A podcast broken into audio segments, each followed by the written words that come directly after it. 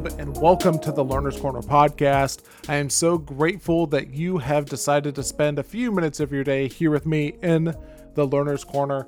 And today I am honored to be joined by Jessica Nordell to talk with her about her a recent book. It was a re-released book in, in paperback form, but her book, The End of Bias, A Beginning. And the subtitle is How We Eliminate Unconscious Bias and Create a More Just World. Now, if this is your first time listening to the Learner's Corner, I do want to tell you about a couple of things which inform pretty much everything that we do here on the podcast. And the first one is this is that we uh, want to create a safe place to have difficult conversations. We also believe that we can learn from anyone and from everyone, regardless of whether or not we agree with them 100%. We believe that we can learn from anything and from everything, whether that's something serious or something trivial. And we want to be the person who was there for us, or we want to be the person that we wish had been there for us, the mentor that we had, or the mentor that we wish that we had.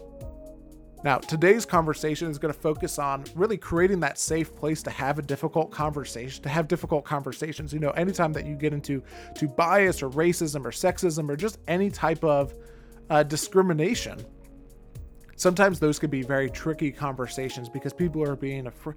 People are just afraid of being called racist or sexist or or anything like that. And we're going to talk about how do how do we better engage in those types of conversations. And the other one is this is that it helps us be the person that was there for us or the person that we wish that we had because we want to pass that on. We want to be there for the next generation. And choosing to deal with these topics and engaging in these topics is how we be there for the next generation of helping us sort through them as well and thinking through them so that we can help other people think and sort through them as well and be a uh, be a sounding board for them. Now, if you enjoyed this conversation or you've been listening for a while or you just find yourself as a lifelong learner, one of the best things that you could do to continue that pursuit of lifelong learning is subscribing to my newsletter where I give you all the things that I'm thinking about right now, all the things that are coming across, you know, as I am, you know, going through Twitter, going through social media, as I'm reading articles, books, all of that stuff. I just basically curate a list of some of the best things that I am currently learning from, the things that are capturing my imagination, and some of the things that I am enjoying as well. And I send that out each and every single week, and it can be yours for free. All you have to do is subscribe to my newsletter, which you can find in the show notes. Now, let me tell you a little bit about Jessica, and then we're going to go right into our conversation. So, Jessica Nordell is a journalist and author known for blending rigorous science with compassionate humanity. Her first book, The End of Bias A Beginning, explores approaches that have been shown to change people's behavior to become less discriminatory and more humane. The book has won the Nautilus Award and was a finalist for the Columbia Lukas Prize for Excellence in Nonfiction and won the NYPL Bernstein Award for Excellence in Journalism. And uh, it, as you can tell, it has just received so many, so many awards. It has also been endorsed by Adam Grant, who, if you're not familiar with, for me, is basically if Adam Grant endorses the book and he has great things to say about this, then it is a book worth picking up. And so, without any further wait, here is my conversation with Jessica Nordell.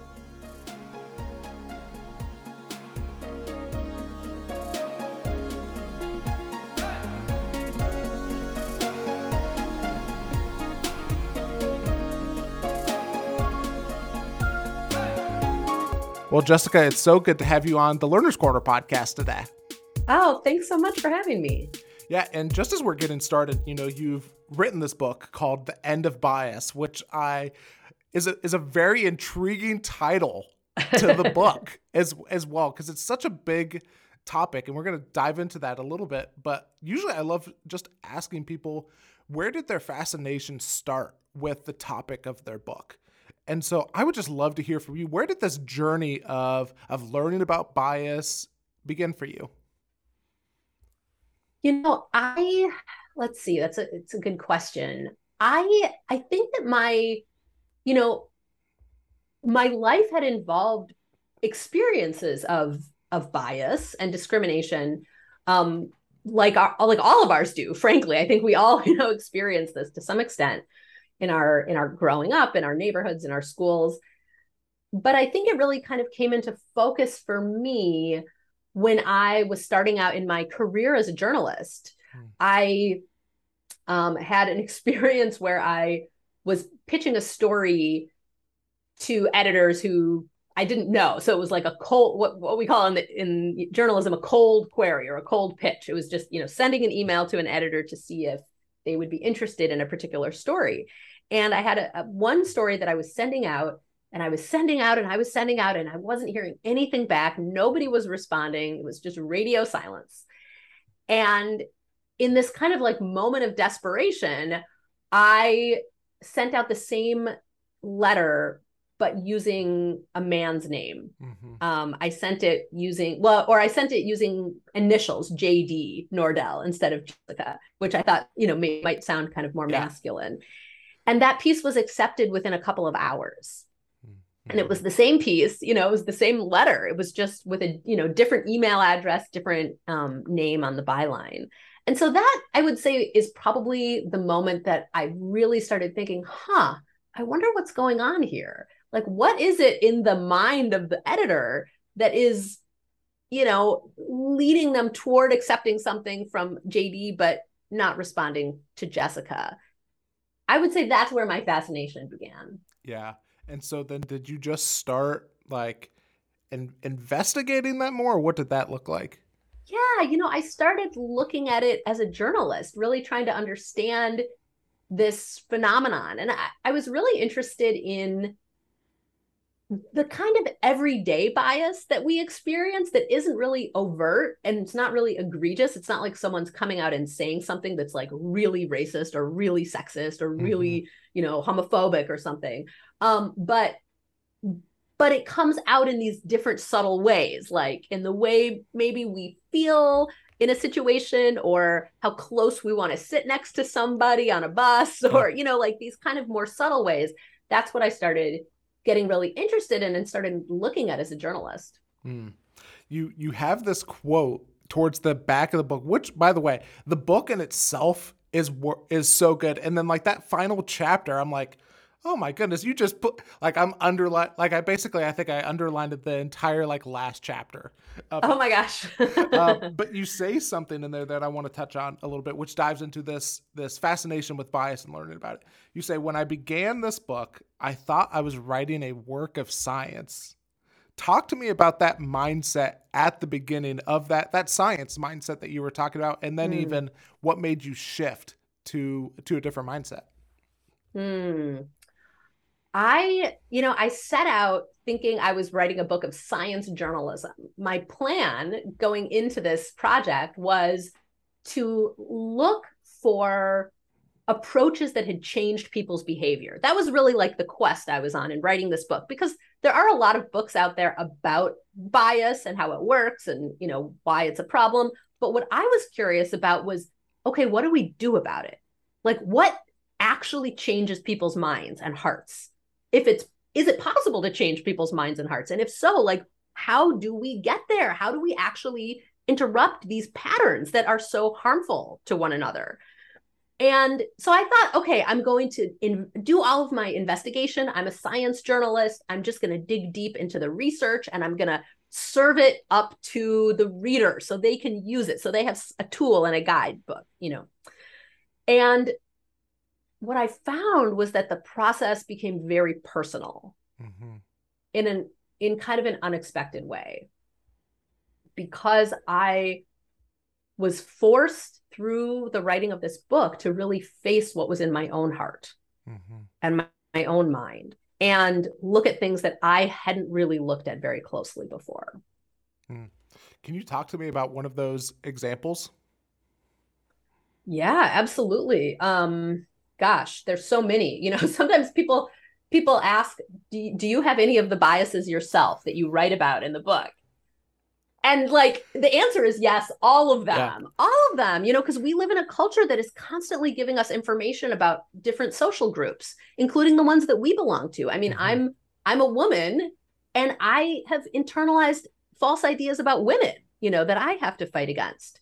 One of the, you know, one of the stories um that I you know that that was embarrassing honestly to to share but um was uh, was true was when I was uh, when I was working on the book at one point, I, you know, early, early in the process, I was working in a library. It was a very quiet library. And I saw two men walk by me who walked to the end of the library and they got out some prayer rugs and kneeled down in the library and and began to pray. Mm-hmm. Um, and I felt my hands start to get sweaty. I felt this like instinctive fear response because I saw people that I registered as Muslim. Yeah. And while my hands were sweat, you know, I felt this sweat, you know, on my hands and I started to feel nervous. Simultaneously, I thought, what is going on? like intellectually, I I don't have anything to be afraid of, but it was I had absorbed this connection between this the is the, the religion of Islam and danger or fear or uh, you know the unknown and it created this like automatic um feeling of threat in me mm-hmm. which was really shocking to to notice mm-hmm. what's helped you like in the moments to wherever you you have something like that happen and you like it it, it ding your conscious lights up or it dings in your mind and you go oh like i i do have a bias towards that person what yeah. what do you do next, or what have what have you seen in, in your own life through the research, all that stuff? Oh my gosh, that that is such a great question. You know, the first thing that that's been really helpful for me is noticing when it's happening. Because mm-hmm. one of the challenges with unconscious bias or unexamined bias is that sometimes it happens so quickly that it can influence our behavior without us even realizing that it's happening. Yeah. I mean, like that editor I was sharing, you know, that story with the editor. I don't think that editor had any conscious awareness yeah. that he was responding to JD and not responding to Jessica. It was like an instinct. And so I think the first, you know, one thing that's been really helpful for me is slowing down in a scenario, in a situation, and really just noticing what's happening, noticing the thoughts that are coming up the expectations, the predictions, and then starting to interrogate them like, mm-hmm. huh, okay, I noticed that I'm expecting this particular behavior from this particular person. Interesting. What's going on? Is is there information that's actually supporting that or is that just like my imagination running wild? You know, and starting to actually question it in the moment um I find to be very helpful. Asking oneself questions, asking other people questions, just having this kind of open-minded, you know, spirit of curiosity rather than assuming that we all always know exactly what's about to happen. Mm-hmm. You mentioned earlier, like noticing like your sweaty palms too. Is there anything else that you look for that's like, oh, okay, something is like my either my body is telling me something or just something is communicating that I am I am uncomfortable, which which can be a sign of bias. Yeah. Um, oh gosh, any sign of discomfort, you know, we mm. sometimes we feel, you know, a tightness internally, tightness in the chest or tightness in, you know, the muscles. Um, we, you know, I think one thing, um, one way that bias manifests is discomfort. Another is, I think, dismissal of another mm-hmm. person. Mm-hmm. Um, assuming that another person doesn't have something of value to offer. And that can come about. Um, you know, we can notice that we might be paying more attention to what person A is saying than person B. Or maybe we feel more comfortable interrupting person B than person A. And so that's an, another example where I think slowing down and really just trying to really see what's actually happening can be really helpful. Mm, that's good. I love the the discomfort and the dismissal as as a sign for it. I want to go back to um, what you mentioned of uh, of the um, of the gentleman who rejected you first with your name, uh, yeah. because that and you talk you touch about this in the book, and I feel like you you helped me understand a concept that was always perplexing to me. And it's this idea of you know when someone says well i'm i'm not racist i'm not sexist i'm not homophobic or anything and they don't they don't say anything um, overtly like that. However their actions still communicate that. Can you talk about that like explaining that inconsistency? Because that was such yes. like an eye opener to me.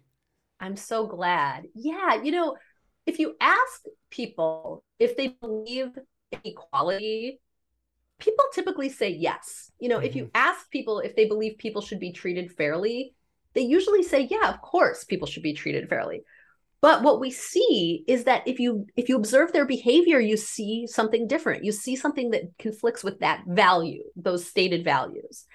And you know, the way that we think about it when you know in the so so unconscious bias is sort of a a way of trying to understand that paradox which is that people might say they have certain values and really believe in those values but then behave in ways that are totally not aligned with those values mm-hmm. um, and so you know what's happening with this concept of unconscious bias is that we we absorb so many ideas about social groups just as a byproduct of living in a culture. And and though all of those ideas live in our memory you know ideas about different genders different racial groups different ethnic groups religious groups. We absorb it just because it's in the air it's in the culture all the time. Mm-hmm. and then when we encounter a person who belongs to one of those groups one of those categories all of that information those stereotypes or beliefs or associations that we've stored in our memory start to kind of come to the forefront and influence that interaction. And it can happen without us really realizing it's happening. And really importantly, it it can conflict with that value of really wanting to treat people well and with humanity and with justice. Mm. Yeah. It almost like the and this may not be like a great analogy for it, but in terms of like habit formation that is unconsciously forming us, it reminded me of like sometimes what our phones can do. Say more. Yeah. Yeah. Well, even just like, you know, through advertising on that, through social media, and like we want to say, oh, hey, like I, I want to spend more time with my family. I want to spend more time with my friends. However, that do- that doesn't always happen because we find ourselves addicted to our phones. And it reminded me just a very similar thing of like there's yes. just a there there can be things that are influencing us to um to keep us from living out our values. Yes. Absolutely. Mm. Yeah, uh, I, I want to ask you what are what was um, some of I know that you mainly in the book focus on um, racism and then sexism as well pri- primarily. Um, I would love to touch on what are some of the other biases that you discovered in this to yeah. where it's like oh I you know that is that is a bias either that I hold or I didn't think about can be one. Absolutely so many. Um yeah. you know one is uh bias um regarding age ageism. The i mean in in our culture it's almost you know i think kind of mocking or making fun of older people is almost still kind of an acceptable thing to do. It's um an acceptable form of prejudice in in some in in in that you know people will jokes about age in a way mm-hmm. that they won't joke about some of these other identities. And that is that's a really interesting um, form of bias because if we're if we're you know if we're lucky enough to live into old age we're all going to experience that. Yeah. That's going to be a universal one. And in fact you know one one interesting insight that um that i discovered in in doing this research is that for for people who have more of a privileged kind of position in society just through accident of birth. Um, sometimes ageism is the first time they've really experienced prejudice. And so it's sort of this light bulb moment sometimes um, for people who haven't experienced it so much before. You know another kind of bias that i think is really important to think about is um, has to do with weight. Mm-hmm. there's um, a lot of anti-fat bias in our culture and in our medical system and that's a really important one. Um, stigma around mental distress, meant what we yeah. think of as mental illness, is another really big one. So there are are many. Yeah, I mean, my book focuses primarily on approaches that reduce race and gender related yeah. biases but there are so many others that are important too well and i think so again this is just me you know making the leap here so many of your practices i think could help with the other yes you know uh, discriminate the, the other discrimination too yes hmm. yeah exactly i mean the the approaches that i that i explore are really kind of approaches that that could apply to any any group because it's yeah. really about trying to trying to get at kind of the underlying mechanics of like what's yeah. going on in this interpersonal rea- you know, interpersonal interaction that we have yeah i'm curious you know because I, I imagine on on your journey to learning about this there were several times to where there were just aha moments or like game changer moments like the one that i just mentioned for me.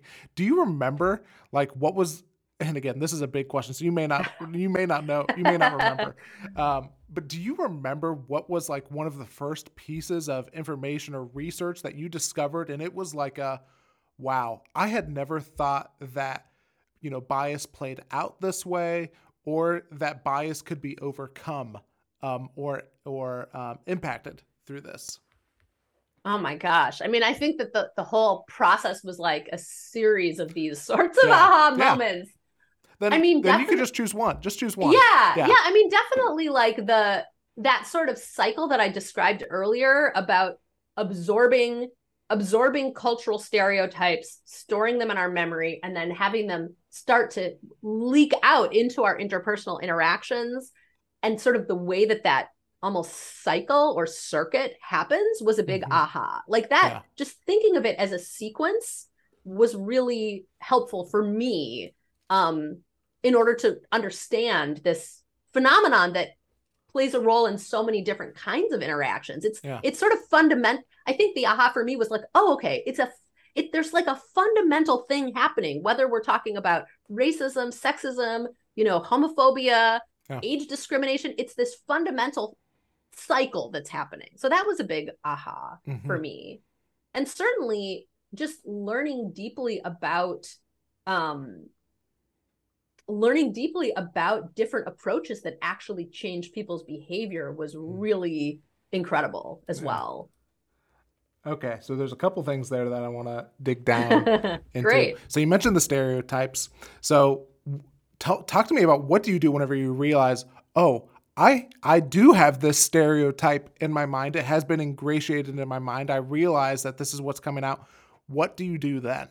Mm, hmm so once you realize it there are a bunch of different things that you can do. I mean that's sort of what the entire book is about. Is like okay what do we do next? Like what's yep. the next? So um so so uh, i'll give you just a couple yeah. of examples. So one is to like say you and i are interacting and i notice that i have some stereotype about you what whatever that may be. And what one way that that might come out is i might say to myself, well, Caleb is doing X, Y, or Z because he's such and such kind of person. That's what's and, and I make a little story in my head about that, right? Mm-hmm. So so what another approach that can start to dissolve these sorts of biases is to, to to say to myself, huh, I wonder if there's maybe a situational reason that's mm-hmm. causing that behavior. Maybe it it's not some kind of fundamental character trait that he has because he belongs to a group but could there be a situational reason? You know say he shows up say, say you show up late um, and i make up a story about why that is. Well i could then start to interrogate that story a little bit and say huh well could it be that you know maybe he has a sick child or maybe you know there was some family crisis or something that happened? Um, so starting to imagine situational reasons for a person's behavior is is really helpful. Hmm. Another thing that we can do is try to imagine the situation from the other person's perspective. And that's really hard because we're so, you know, we're often yeah. so self-absorbed. You know, I include myself in this. We're so wrapped up in our own view of things and our own way of seeing the world. Yeah. But if we can just pause long enough to try to see the situation from someone else's perspective, that can open up some empathy and open up some understanding that starts to soften some of those biased instincts and biased reactions as well. Yeah. Another one that came to mind that I would love for you to talk about. And again, this was man, this was just another like big like aha moment for me. And um I'm gonna try to remember and maybe you can help me out with it. Is it's this uh this study that showed like the the the the less familiar I think police officers were with people in the community, the more that all people of a certain people group just looked this like looked the same to them. Yeah. Can you talk about that? Kind of like that study and that strategy as well? Yeah. Yeah. So, you know, one absolutely. I think this is so so critical. So one of the things that happens sort of on a on a neuro on a neuroscience level and also just on an interpersonal level is that we see our own group our our own social identity group as being really diverse within that group. Like mm-hmm. i know that within my particular group people are really different from one another. There are all sorts of different kinds of people. You can't really make a blanket blanket statement about my group but there's this thing that happens where when we look at the other group that we don't belong to, we we see that group as being kind of all the same. Like they're everyone in that group is sort of similar. It's called the technical term is outgroup homogeneity. Mm-hmm. Like the group that we don't belong to is all homogenous. And we kind of see it as monolithic. And so one of the one of there's so many problems with this. Obviously, like one of the problems is that it's just not true. Like yeah. that group is just as diverse within itself as as my group. So we're not really seeing reality, but it can have all of these kind of consequences. So um, in the case of police, for instance, there was one group uh, that I there was one sorry there was one story I looked at which was the story of this pilot program that was started in the neighborhood of Watts in Los Angeles and there were a lot of there was just massive mistrust between the police and the community and you know continues to this day to be a challenge mm-hmm. um, a lot of mistrust because of some serious historical injustices and um, you know just the history of racism in this yeah. country and, yep. and police community relations and one of the ways that this came out was that police saw everyone in the community as either a perpetrator or a victim. Hmm. So they had this very kind of homogenizing, you know, view of the community. Like everyone is either one of these two groups. They didn't really know the community that well. And so what so there's this incredible um approach that was tried that I, I I spend a lot of time talking about in the book that um just briefly basically involved the police developing close, meaningful relationships and trusting relationships with the community through a whole bunch of different means, different approaches. And what happened as a result of this was that the police and the community started to see each other in more complex ways. The police started to see that within this community that they had first thought, oh, this is perpetrators and victims, they suddenly now saw community leaders, elders, community partners, um, teachers, parents, children, like all of these different kinds of people that had been before just sort of categorized as one of two groups. But I'm actually realizing, Caleb, that you were asking, were you asking about vision? Actually, you were asking more about yeah. like actually seeing and distinguishing people. Even that too, but I love the previous part. But yeah, if you want to touch on like the like, and again, I may not be remembering it correctly. So if if I'm not, just let me know. But I re- I think I remember them saying like like all black people started looking the same to them. Yeah. So so there's this there's this phenomenon that happens, and this has been found in lots of different parts of the world and with lots of different racial groups, mm-hmm. which is that when when a person has little interaction with people of a different racial or ethnic group, there's something called the cross race effect, which means that it's more difficult to dis- distinguish visually mm-hmm. among people of that group. So Um, for instance, a friend of mine who was white, who lived in China for many years, had the experience of being confused for other white people all the time. Mm-hmm. Um, there is a there's a, a, a really interesting study that looks at um, Korean adults who either were raised and and born and raised and lived in Korea or were born in Korea but then adopted by white European parents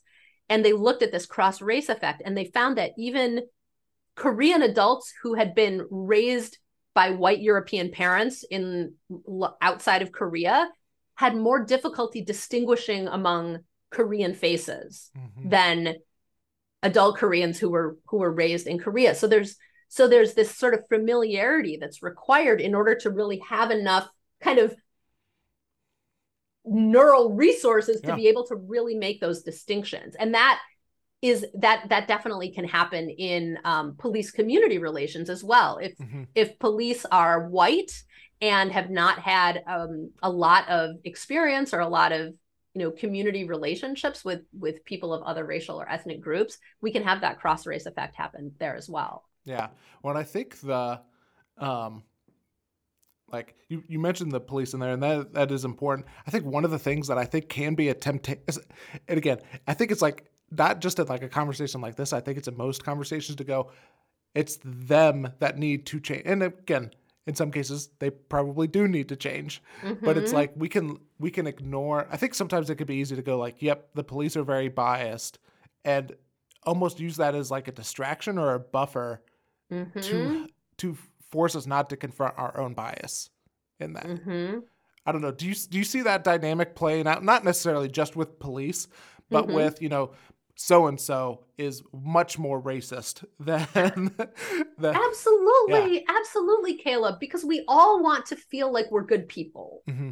I think the reason that this can be such a difficult topic for for folks to talk about is that we feel sometimes like if we start to admit or acknowledge that we have these reactions we we feel like this means we're a bad person and we're going to be ostracized mm-hmm. and feeling excluded from a group is one of the most painful experiences a person can have so i think that defensiveness sometimes comes from just this terror of being ostracized for yeah. for for for other because other people think that one is sexist or racist or you know whatever the case may be but absolutely like we i mean i totally put myself in this category you know i went into this project thinking i'm probably a little less biased than everyone else.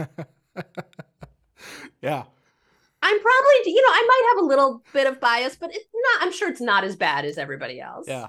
In fact there's one study that found that 90% of people think they are more objective than average. Uh, we all think we're above right yeah. we all think we're above average. Yeah. Uh yeah well and it even just makes me think of like self-awareness as well and it's like the most self-aware people realize that they have a long way to go in that yes mm. uh, so what another thing i want to ask you about and something that has been talked about um, a lot, particularly since you know spring of 2020, since uh, George Floyd was murdered, is diversity training as mm-hmm. well. And I would love to ask you, uh, what are some of the things in diver- just diversity training or just training in general um, that we would say, yep, this is an avenue that we would say works, but when the research plays it out, when we see the results, it actually does not work as well as what mm. we may think or mm. hope that it works. Mm. Yeah, that is that's really important. You know, I think um some so there there's some there's some research that looked at oh gosh i don't even know where to start. This is a huge we could have a whole hour just yeah, about yeah, this yeah. topic caleb. Yeah. Um you know i think one of the one of the big challenges when when we look at diversity training or bias anti-bias training or anti-racism training is that it's often not evaluated Mm, so there's mm-hmm. sort of all of these trainings that are floating out there that are being used, that are being, you know, trialed in organizations and that don't really have evidence behind them to show that they accomplish what they are trying to accomplish. Mm-hmm. So I would say, you know, one of the big challenges that is that we actually just don't know. You know, they could be making things better, they could be making things worse, they could be leaving things the same. We often just don't know because they're not evaluated. When they're evaluated, it's often, you know, in the form of like a survey that goes out at the end of the training that asks questions like, you know, did you enjoy this training? Do you feel like you learned something? And those are important, yeah. but it doesn't necessarily get at the behavior change, which is what ideally these are aiming for. Mm-hmm. Um, so, you know, there's some research that suggests that when diversity trainings are mandatory, that can cause backlash. Mm-hmm. Um, which, you know, I I sympathize with how challenging of a situation this is. Like, okay, if they're mandatory, they cause backlash. But if if they're not mandatory, then maybe the people who need it the most don't go. I mean, this is a real yeah. tension. This yeah. is a real challenge. Um, you know, there's some uh there's some research that shows that instituting things like performance ratings can can have um can can have an unintendedly negative effect because sometimes performance ratings can be really subjective and can replicate the bias of the person who's giving the performance rating. Mm-hmm. That can be a challenge. Um, there is, you know, some research that suggests that, you know, one approach that seems like it should be really promising, which is giving people like a job test before they get a job to see if they can do the work or not, and maybe do that with you know taking the applicant's name away from the results so you're just looking at the objective mm-hmm. results of this test that seems like it should be a, a, really useful approach and it could be but there's some research that shows that uh, that sometimes managers will just overlook the results of the test and choose their favored candidate anyway yeah. so they're you know these are it's real these are really sticky problems yeah. they're really really challenging and i yeah so um I think we, you know, we just need to keep our eyes open and, and pay attention to what's actually happening. Yeah. What what might be like a good like first step that you would say for training that someone that you would say or feel pretty confident about going like, hey, if you are wanting to make um, if you're wanting to do some type of diversity training, and later I do want to talk about inclusion as well too. That was a very fascinating piece of the book. Um, but if you're wanting to make a, a productive and healthy step for training, what would you recommend? You know, I'm gonna I'm gonna suggest something that is gonna be might sound kind of strange. Mm-hmm. I I actually I actually think that studying history yeah. could be the most significant intervention that that could happen. Yeah. In terms of diversity training. And I'll tell you why. There's there's some research that looks at something called the Marley hypothesis, which is named after Bob Marley, um, who who sang in Buffalo Soldier. I think the lyric is, "If you don't know your history, you don't know where you're coming from." Mm-hmm. And what what these studies have have found is that the more people really understand the discrimination of the past, the better they are able to see and and really recognize the discrimination of the present. Hmm, mm-hmm. And I think that because it becomes undeniable. I mean, this is something that happened to me personally when I was going deeply into the history of racial discrimination in this country, for instance.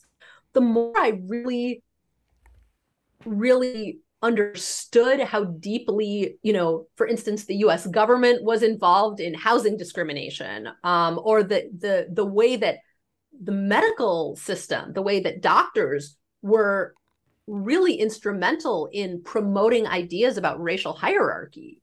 Um, the the more deeply I really understood and saw how this discrimination plays out today. Mm-hmm. And so, I mean, this is kind of maybe a conventional idea for yeah. training, but I would love to see someone study the impact of having a group of people really deeply study history, study the history of, if we're talking about anti-black racism, study the history of that in this country, and then see how it affects their decision making and their behavior and their um, choices mm-hmm. afterwards.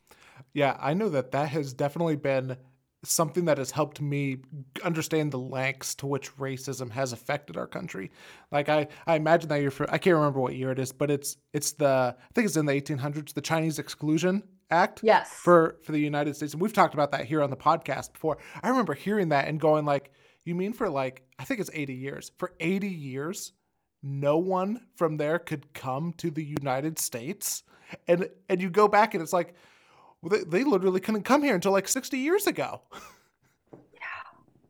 Yeah. Hmm. Yeah, absolutely. I mean, I had a really, uh, just like a deeply transformative moment. I think I even talk about it. Maybe I can find this mm-hmm. section. Mm-hmm. Yeah. Um, in that la in that conclusion yeah. where, um, I was I was looking deeply at the the history of um, scientific racism and the way that the scientific community used its resources to try to promote the idea of white superiority and put this in all of the scientific journals and the academic and the medical journals. And there was, um, I, w- I was reading about how this played out in medicine. And there was a, a doctor from Chicago in, um, I believe it was the the late 1800s, mm-hmm. wrote that white society quote should help along the process of extinction unquote, um, because African Americans were diseased and, quote, naturally headed toward annihilation. this is a doctor. I mean, we venerate doctors. Yeah. So the idea that that the most venerated authorities were promoting and substan- you know trying to substantiate these ideas is just it you know it was chilling i lit i felt like a chill run through my body mm-hmm. reading this and i think that kind of grappling with history is so it's just essential it can be transformative mm-hmm.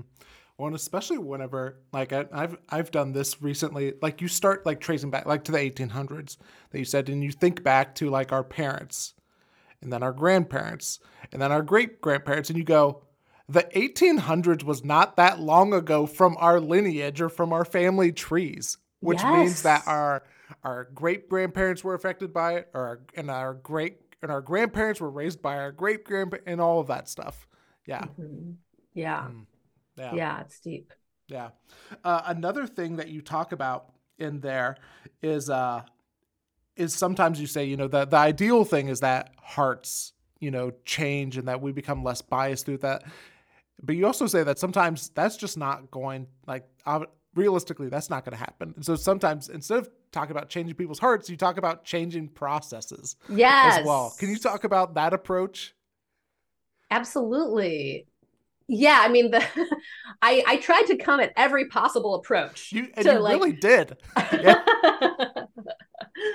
yeah, so there's changing minds, changing hearts, you know, changing interactions, changing our categories that we have in our minds so that we see each other with more complexity and mm-hmm. nuance mm-hmm. and reality and yeah and then there you know there are approaches that sort of bypass that interpersonal that that personal change and really focus on changing structures and processes to just make it harder for bias to actually play out kind of squeeze it to the side so it doesn't really have room. Yeah. Yeah i mean one of the one of the approaches that i think is really promising that i saw a lot of good good data to support is um, in medicine in healthcare the checklist approach. So this has been used there's a, a, book by atul gawande called the checklist manifesto where he talks about the way that checklists can be used to remind people in healthcare to do all of the necessary steps for a particular scenario particular procedure and it's been shown to cut down on complications and things like infections and it just creates like a safer, higher quality environment for the patients. And what I was curious about was whether this could possibly be used to also reduce disparities. Mm-hmm. And so one of the, you know, one of the really interesting stories uh, that I uncovered was something that happened at Johns Hopkins Hospital where uh, the trauma department was trying to improve the quality of trauma care. And the problem that they were running into was that patients were developing blood clots at a really high rate. And blood clots really dangerous. They can be even, you know, fatal pulmonary mm-hmm. embolism.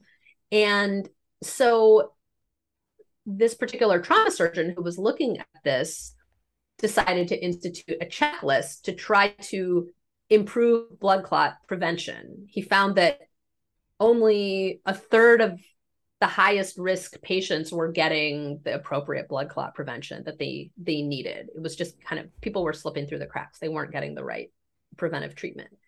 And so he and his team put together this checklist approach so that doctors when they were evaluating incoming patients, they would have to go check check check through this computerized list and then the algorithm would spit out a suggestion about what, what kind of treat blood clot prevention this person should get so it it did what it was meant to do it did actually improve blood clot prevention treatment for everybody and blood mm-hmm. clots went down and you know outcomes got better it, it really succeeded in the way that it was intended to succeed but what it also did they discovered when they ran the data uh, was that it also eliminated gender disparity hmm. between the treatment mm-hmm. that men got and the treatment that women got. And before this intervention, women were almost 50% more likely to miss out on appropriate treatment compared to men. After this intervention, women and men both got the appropriate treatment at really high rates and at the same rate.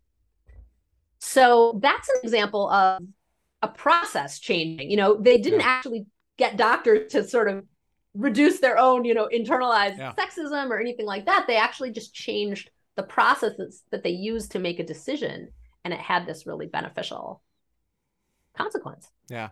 Would you have any it like what do you think that looks like? Because for someone who's listening and they're like, okay, I'm not a doctor, but I yeah. you know, I do want to reduce it. Any advice for how to go about creating that checklist or that process that can eliminate that bias?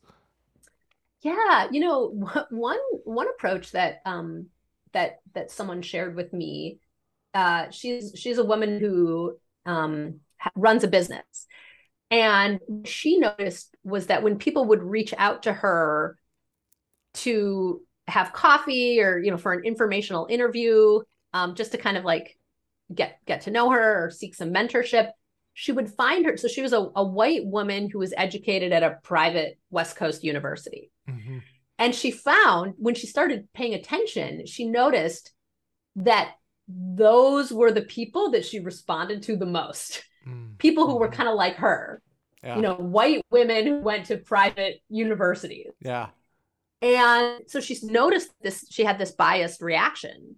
Um, so what she did was she created a checklist for herself and she decided on because she couldn't meet with everybody who reached out to her mm-hmm. but she decided okay what are the what are the criteria that i really think are important in order to make an hour you know this afternoon to meet with this person mm-hmm. and she came up with with a, a, a set of criteria yeah. and then she would use that to decide whether she could meet with someone or not rather than this kind of gut instinct, which is like, well, I, I'm just going to kind of meet with people who remind me of myself. Yeah.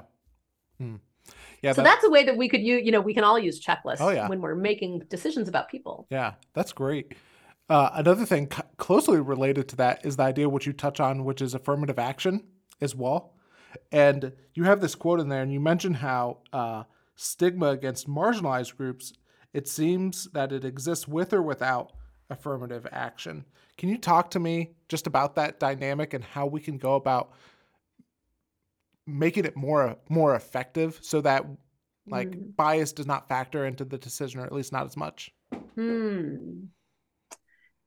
Yeah, you know, I I was really interested in looking at um at the consequences of affirmative action in terms of in terms of unconscious bias or discrimination. And what I found, you know, one of the big, one of sort of like the arguments against affirmative action that that people will make if they don't agree with it as an approach is they'll say, well, if someone uh, you know, gets admission to a university or gets a particular job in the presence of an affirmative action program and they belong to that group that's benefiting from affirmative action, then people aren't going to think that they really deserve to be there. They're going to think that that, mm-hmm. that person is there not because they have, you know, the qualifications, but because they were brought in, you know, with with less qualification than than someone who isn't part of that group. So that's sort of an argument that people often make to say, well, we you know, we shouldn't have affirmative action. But what I found is that actually that that can be true. There are people who will have that belief, you know, um, in the in the presence of affirmative action.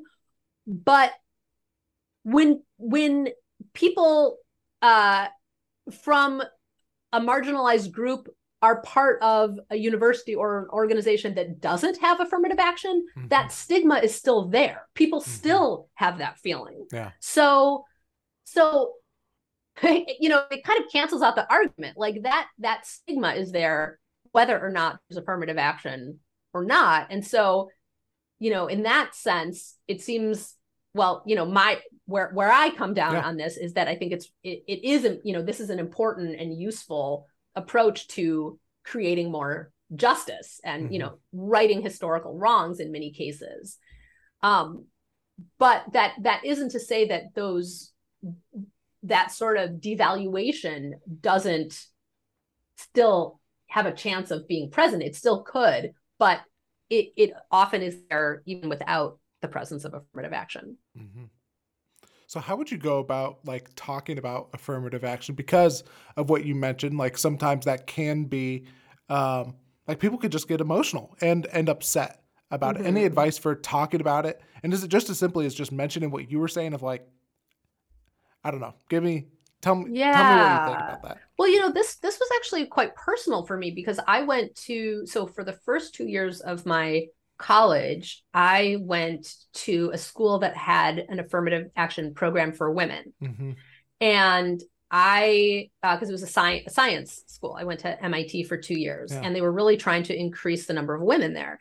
And I remember being there and feeling this kind of sense that some men thought that women were there just because of affirmative action and that mm-hmm. we didn't really have the same qualifications you know what i what i and so i you know i struggle with this and i think where i have landed is that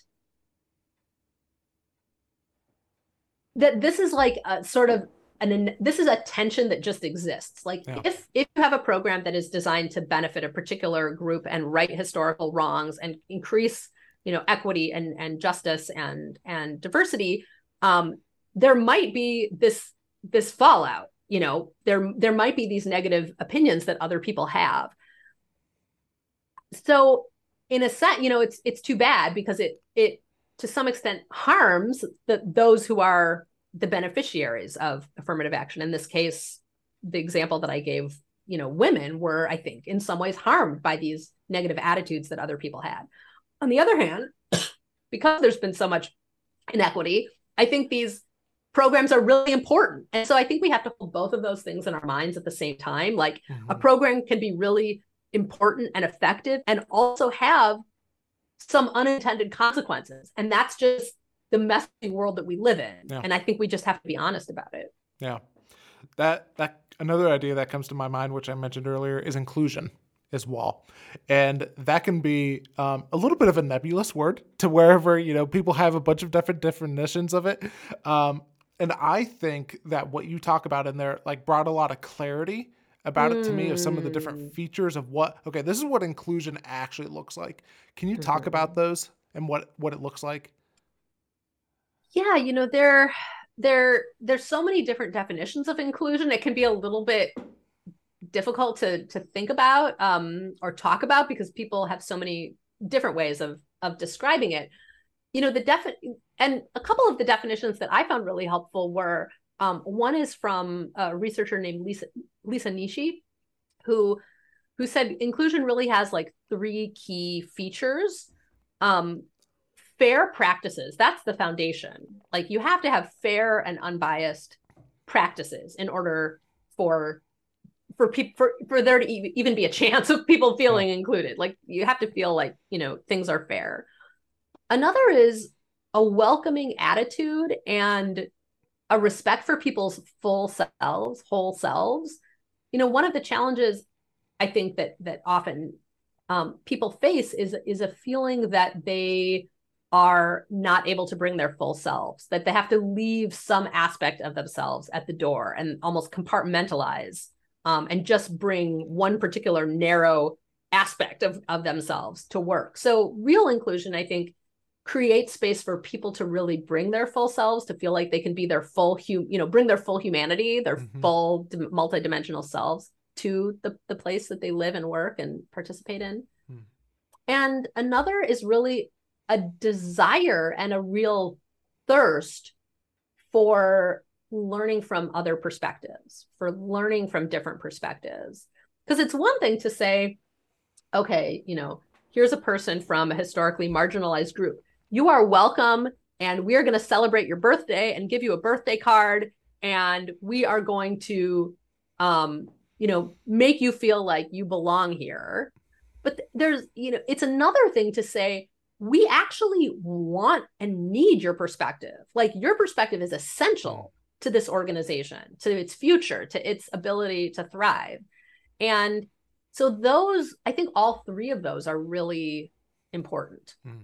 elements yeah, and and I think pretty close to directly after that, you talk about how it's possible for someone to feel valued and respected, but not actually be included. Is that tied to that last feature that you were talking about, or is it a little bit different? Yeah, yeah, yeah. I think so. You know, some some of the scholars, um, I'm thinking about one scholar in particular I spoke to who said there's a difference between feeling welcome and actually having influence. Mm-hmm. And mm-hmm. full, I mean, what I just talked about, those are important elements of inclusion, but we we we need to go a step further and look at who actually has influence in a particular organization, who has mm-hmm. power, who's actually making decisions, whose decisions are acted on, you know, whose ideas are acted on. Yeah. There's there's a difference between just having one's ideas listened to and actually having one's ideas acted on. And I think full inclusion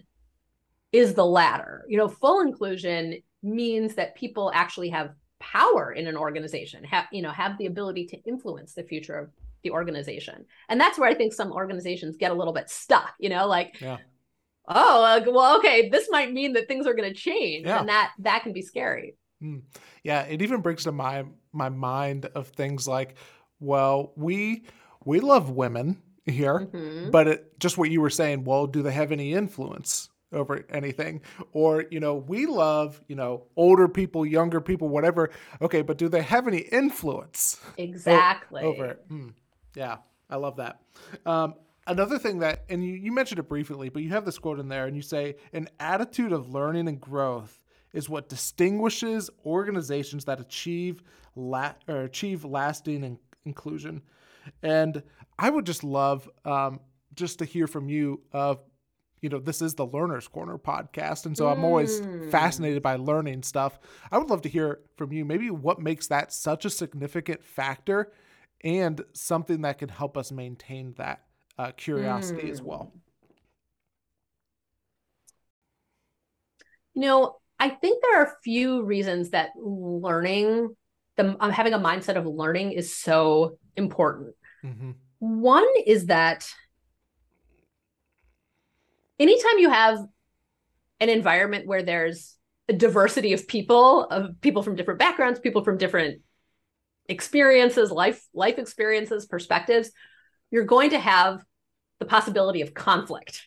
Mm-hmm. You're going to have the possibility of clashing, right? Yeah. Because you have different perspectives. Yep. But if you have a mindset of learning, and you feel you you really believe that differences are something that are that differences are are elements that can be learned from then you can turn conflict into an opportunity for growth yeah learning is like this ma- you know the learning mindset is like this magic i don't know like this magic element that allows yeah. i don't know maybe it's like an alchemy you know that allows for conflict to be turned into transformation or growth or like progress. If you don't have that learning mindset, then conflict becomes terrifying. Then conflict needs to be avoided at all costs mm. because oh no, like there's a conflict. Ah, we got to shut it down. We, we have to make sure people aren't yeah. hurt. We got to, you know, we got to control yeah. this. We got to move on, hide it, move on. And that totally blocks the possibility of conflict actually being like a fuel for change and, and growth. Mm. What would you, what advice would you give to maintaining that learning mindset or even just expanding that? Well, one, one thing, and I, there's, there's a, another, um, there's a, a, researcher who I will recommend that you interview because this is his like whole area yeah. of expertise. He's amazing. Um, I would say humility is really yeah. important. Feeling that when you go into a context of diversity, this is something Martin Davidson talks about, who's a, who's a business professor. When you go into a context of diversity, your working assumption has to be I actually don't know what's going on here. Mm. I'm going to deeply and humbly accept that I actually have no idea what's going on. And I need to be open to learning things and experiencing things I've never expected. Yeah. I think another is actually, and this is really hard, I think, in in a culture that's very punitive. Like I think our culture is quite punitive, American culture. Another another thing that can really help is seeing mistakes not as a sign of like moral failure, but as a sign of learning. Mm-hmm. Like when we make a mistake, it's because we're trying something that we don't really know how to do.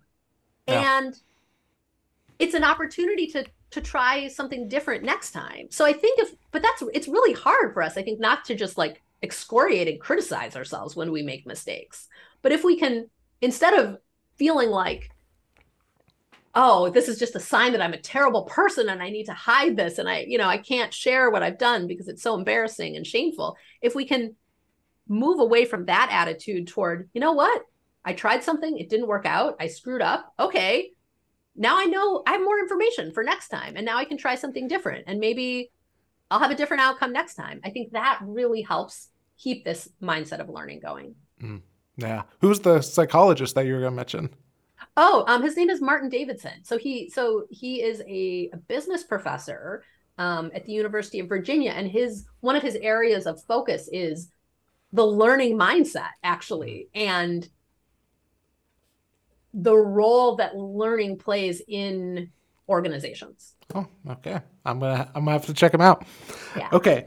Um, just a couple other things I want to want to ask you about is uh, you mentioned representation as well in the power of representation of how that can that can help as pertains to this conversation. Can you talk about that a little bit? Absolutely. I mean, role models are incredibly important. You know, yeah. we saw in um, and one of the stories I tell is about um, a university department that really increased its its representation of women um, engineers, and it had this like massive effect on the women students in that department. And one idea is that role models are almost like an inoculation against stereotypes. You know, if you're part of a marginalized group, you're getting a lot of you know you're you're learning a lot of stereotypes about your group but if you see people who are defying those stereotypes and who are thriving in a field where they're you know they're not very well represented it's almost it's like a vaccine kind of against those um against those stereotypes so it really yeah, it absolutely. I mean, so many of the people I interviewed for this book described how just having like one person that they could identify with in a role that they aspired to was hugely important. Yeah. Hmm. Well, I got one other thing I want to ask you about, but before that, I always just love asking: Is there anything just top of mind that we haven't talked about pertaining to this conversation that you want to make sure that we mention? Yeah, you know, I think one of the things that is often overlooked when we talk about bias and discrimination is the way that it also benefits the people who are trying to change. Yeah. So I was thinking, you know, before this conversation, I was thinking about um, Paul's letter to the Corinthians. Yeah. You know, now I see through a glass darkly. Yeah. Yep. Then face to face. Now I know partly. As soon I shall know fully, as, as as we are known. Yeah. And I think one of the challenges with bias is it it's like we're seeing through a glass darkly. we're seeing each other not fully as we are known, but in this kind of hallucination, you know, this sort of yep. blurred dark lens. And what that does is it blocks us from being able to have really meaningful, trusting relationships with one another. Mm. I mean, if I see you through a lens of bias, I can't really know you. And if you see me through a lens of bias, I can't really trust you yeah. or be myself with you. So I think that we have a lot to gain. You know, those of us who carry these biases, which I think is all of us, honestly. Yeah. Um, I think we have a lot to gain through through working through them, through losing them, through being able to actually see the world clearly, see one another clearly, and develop those kind of meaningful, trusting relationships that are so important, you know, to us as as humans. Hmm. Yeah, I, I love that thought. Um, the last thing I want to close with, and you, you touch about this in your in the final chapter, is um, much of this conversation can, especially about bias, can be focused on the people who we have bias against, and and one part of the conversation that isn't talked a whole lot about is the people who actually have the bias, and sometimes mm-hmm. they gain benefits from having that bias and as you also briefly touch on, is that there can be a harm as well for the person who holds the bias. Can you talk just about that dynamic as well, just as we wrap up? Absolutely. Um, uh, certainly, you know, structurally in our society, people, many people benefit from these kinds of um, biases, and that that is really, you know, we we need to recognize that as well. And then I think there's there are also serious harms um, that happen that occur uh, to people who hold biases as well. And I I don't mean to equate the kind of harms that are experienced by people on the receiving end of bias and people on the perpetuating end. You know, there, there's not a comparison there. I don't I don't mean to mm-hmm. suggest some kind of equivalence. But I think that if we I think if we ignore the way that bias harms those who harbor biases, then you know, we can fall into kind of like a savioristic mentality that this is just, you know, working on my biases is is is an act of beneficence or charity mm-hmm. toward others.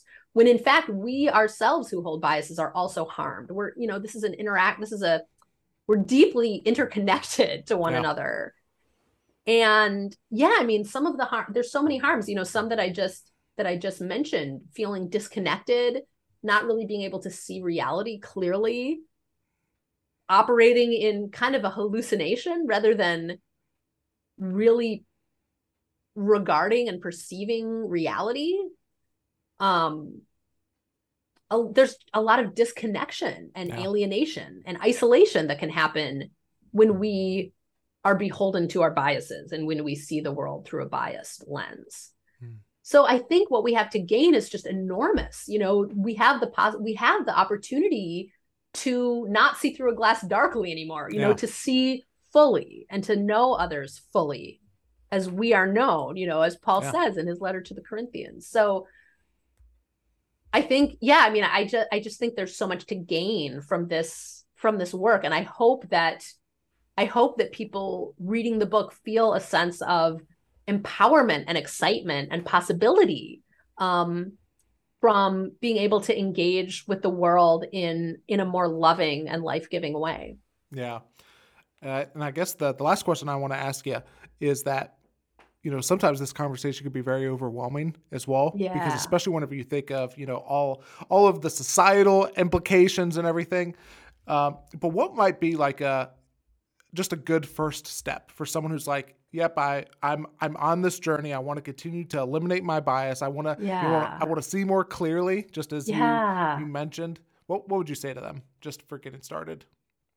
One one way that I think we can all get started is seek out opportunities to collaborate with people who are different than we are. Mm-hmm. So it's not I, you know, it can be helpful to just get to know people who are different. That that's important. But what I found and what the research suggests is that it's even more powerful if you are working on a project together with with someone who is different um, than you are. So if there are opportunities, you know, seek out opportunities to work on something like a shared goal. Maybe mm-hmm. it's you know a volunteer project that that that you're working on with someone who belongs to a different group. That can be really powerful.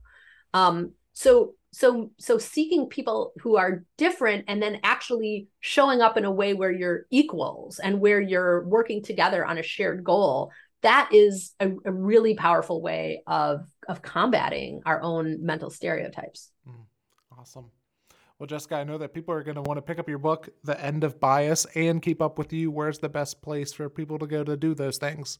Oh, absolutely. Oh, and I should mention because it does sound pretty um, intense. The, the the title of the book is The End of Bias, but the subtitle is A Beginning. Yeah. so it is just a beginning. Yes. Um, uh, ways that you can find me. Oh my gosh. Okay, so you can sign up for my newsletter, which is called Who We Are to Each Other. Um, you can sign up on my website, jessicanordell.com. The book is just out in paperback, so it yeah. should be easy to find in any bookstore or online. And you can always um, contact me through my website as well. There's a there's a contact um, form where you can email me directly um, with thoughts, feedback, questions. I'm eager to hear from readers. Awesome. Well, Jessica, thanks so much for being on the podcast today. And just thanks for doing the work and for sharing it with us. Oh, thanks, Caleb. I really appreciate it.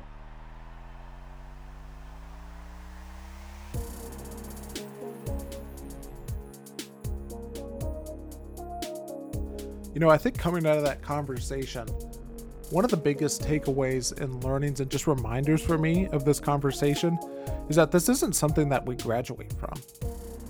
You know, overcoming our bias is something that we probably deal with all of our lives and we become better at it and we recognize it more and we get better of not letting it impact our judgments and our thoughts and our behaviors as much. However, it can be something that stays with us our entire lives. And just realizing that we may never reach a point to where we graduate from it, which means that we always need to be on the watch out for how our biases are affecting us and how they can change from time to time as well because our perspectives change from time to time and that's just part of part of life of learning and growing and learning how we can be better and how we can and just learning of how our biases get in the way of helping other people feel like they can trust us because sometimes our bias affects whether or not people trust us or are willing to to come to us as well or willing to give us the feedback about our bias. Sometimes, you know, how we respond to people's feedback of our bias can help us or will impact whether or not they trust us as well. And so I think just this idea of this is just a lifelong journey that we never graduate from is probably my biggest takeaway from just all, this whole conversation. And there's so many things uh, in this. It was a truly wonderful conversation, and it was a great book and made me think about so so much. And if you enjoyed it as well, you could pick up the book. And if you're still looking for things to continue to enjoy, things that you're learning from, one of the best ways or one of the best things that you could do is subscribe to my newsletter to where I give you all of the things that I am learning from, the things that I am learning about as well. And whether that be podcasts or music or videos or TV shows or whatever it might be, all of my best recommendations are found in that newsletter. It's for free. All you have to do is subscribe, and it will be sent to your email each and every single week. And so, without anything else, I think that's all that I have for today. I do want to say thank you to Sam Massey for creating the music for this podcast. Thank you to Jessica for joining me for a wonderful conversation in the Learner's Corner. And thank you for listening all the way to the end of the episode. My name is Caleb Mason, and until next time, keep learning and keep growing.